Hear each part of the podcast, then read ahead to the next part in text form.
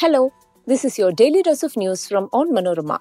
I'm your host, Deepa Soman, and these are the major news stories of the day. We begin with the news from the 61st Kerala State School Youth Festival that began today in Kozhikode. A student was injured during the Kolkali competition owing to faulty mat on the stage. Event disrupted. Kerala Governor relents Saji Cherian to be sworn in as minister tomorrow. Delhi woman dragged by car was not raped, proves autopsy report. Supreme Court says no additional restrictions on freedom of speech will be imposed on ministers. Tennis great Martina Navratilova diagnosed with throat cancer and breast cancer. Let's get into the details. The Kolkali competition held on Tuesday, the first day of the 61st State School Youth Festival, was disrupted after a student slipped and fell during his team's performance. Al Sufyan from Ernakulam district was injured as he slipped and fell due to a faulty mat spread out on the stage where his team performed. His hands were injured in the fall. After the incident, enraged parents and students disrupted the competition. When the students alerted the organizers of the mat before the event, they were apparently told that the issue would be looked into if someone falls.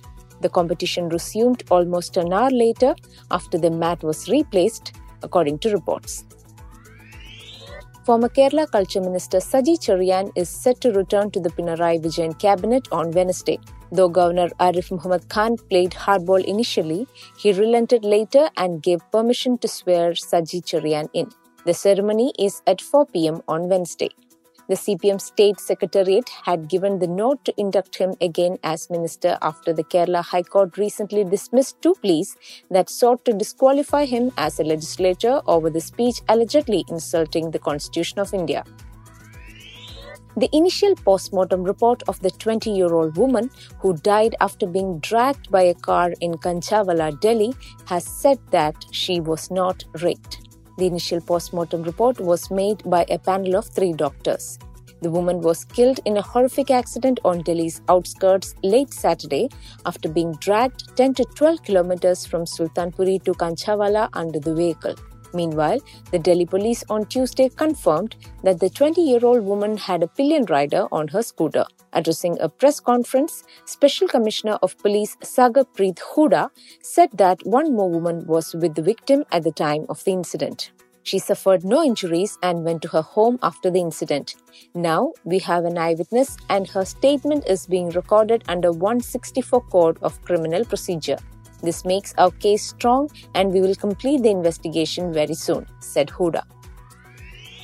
A statement made by a minister cannot be attributed vicariously to the government even when applying the principle of collective responsibility, the Supreme Court said on Tuesday.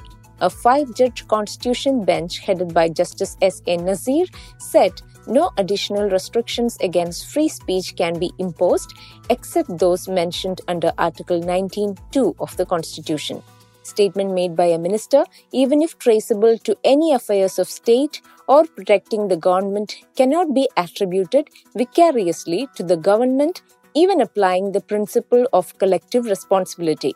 Fundamental right under Article 19.1a can be exercised even against other instrumentalities other than the state. The bench, also comprising Justices B.R. Gavai, A.S. Bopanna, V. Ramasubramanian, said.